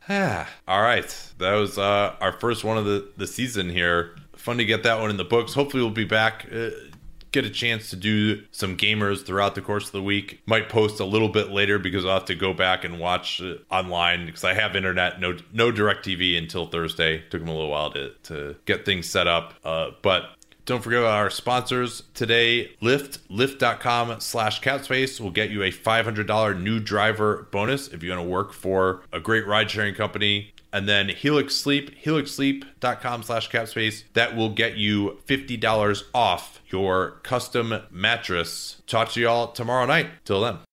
Reese's peanut butter cups are the greatest, but let me play devil's advocate here. Let's see. So, no, that's a good thing.